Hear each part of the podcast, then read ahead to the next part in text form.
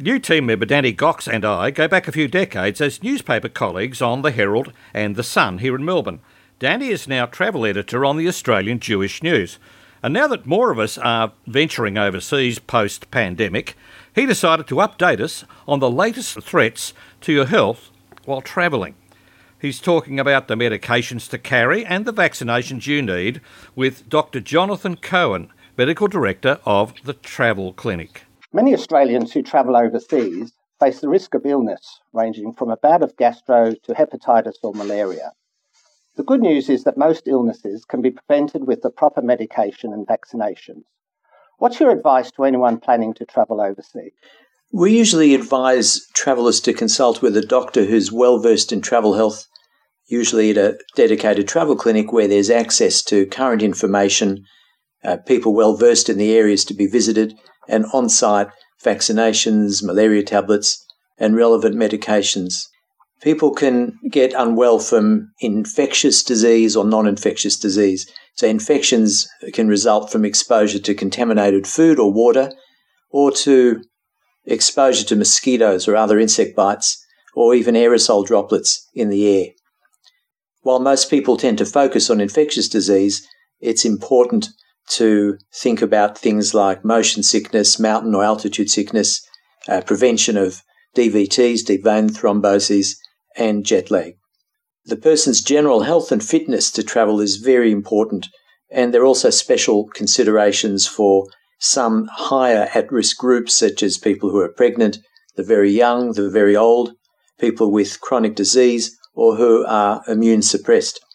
It's also important to think about the each individual's needs for the specific circumstances. So, for example, a businessman spending three days in a hotel will likely not need the same advice or recommendations as for a traveller going bush for three weeks.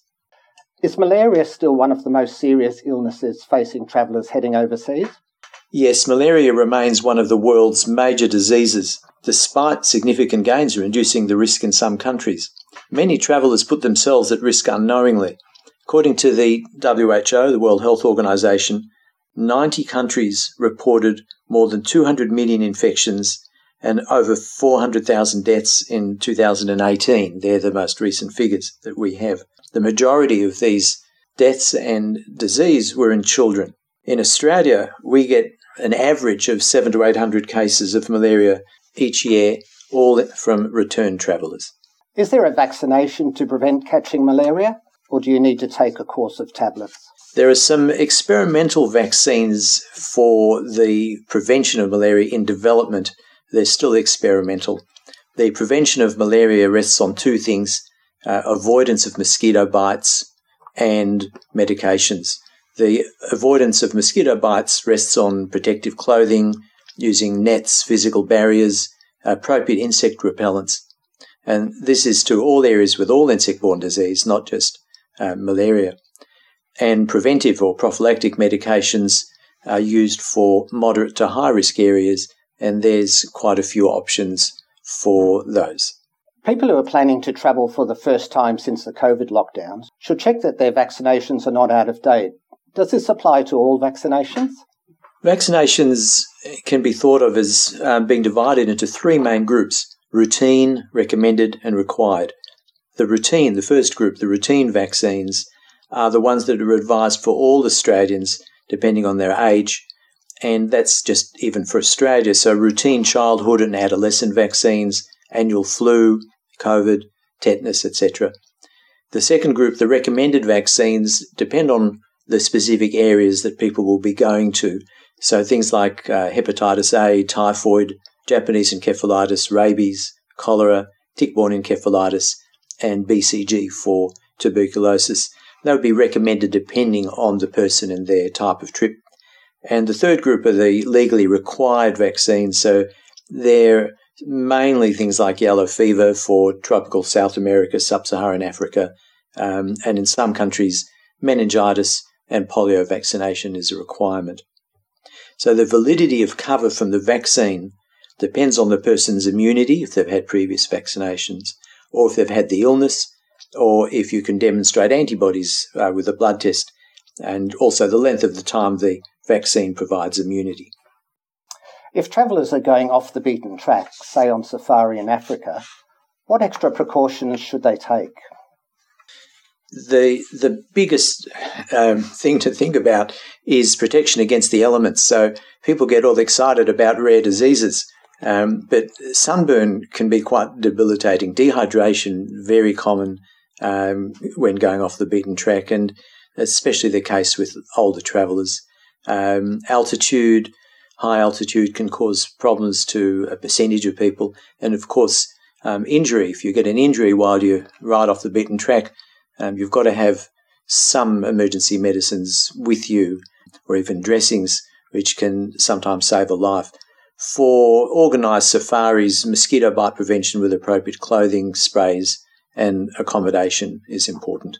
Is it best to get advice from a travel doctor well before departure date, especially as some vaccinations require a course of treatment over several weeks? Yes, it's important to um, see someone well before we, you, you go overseas. We generally recommend six to eight weeks in case you need a course.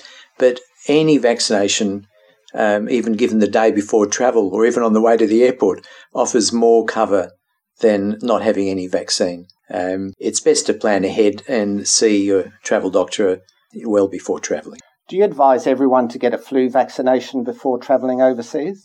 So, the current Australian immunisation guidelines recommend that all Australians over the age of six months have a flu vaccine for here in Australia. Vaccine significantly decrease risk of disease, but also in the case of flu, if enough people get done, the rest of the population are covered. Flu is by far the most common vaccine preventable disease in travellers. Getting proper medical advice before travelling is important, as coming down with an Ill- illness while overseas can ruin your trip. The benefits of vaccination hugely outweigh the very uncommon side effects of vaccines. Being unwell overseas certainly can spoil the trip for everyone and result in significant expense and inconvenience, can have serious short and long term consequences. Thanks, Dr. Jonathan Cohen, for talking to Travel Writers Radio. For more information about Travel Clinics Australia, which is a national association of GP based travel clinics, go online to travelclinic.com.au. Danny Gocs speaking there with Dr. Jonathan Cohen of the Travel Clinic.